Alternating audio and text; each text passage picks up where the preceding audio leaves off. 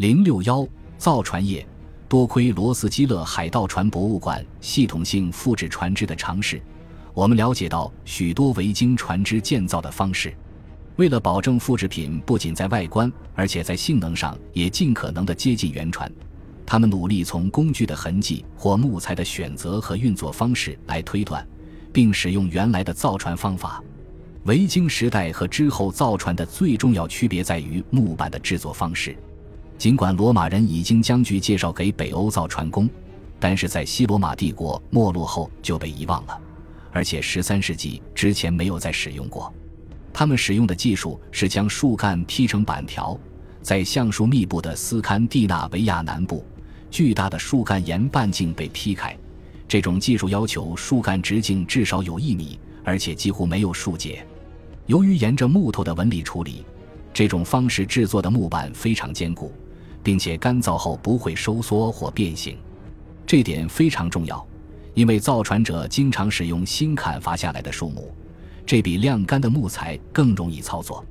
再往北部，那里的树木主要是松树，树干被劈为两半，每一半都被削平，形成一块大的木板。这种方法也用于制作非常宽的橡木板或其他木板。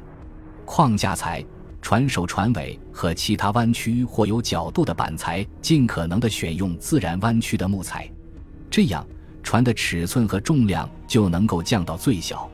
维京造船工的主要目的之一就是使船只轻巧、灵活和坚固。船底木板在龙骨处经常做的窄而深，但上端对灵活性要求最高，因此做得平而宽。斯库勒莱乌三号表明，在造船之前，造船工有清晰的设计想法。这艘船的船头、船尾宽大、中空，两侧雕刻线条。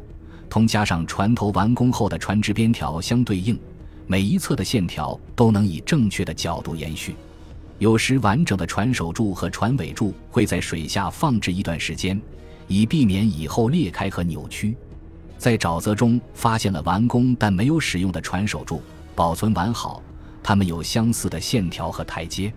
对斯库勒莱乌三号进行仔细分析，发现船首的设计是基于多个圆的不同部分。而这些圆直径不同，由龙骨的长度决定。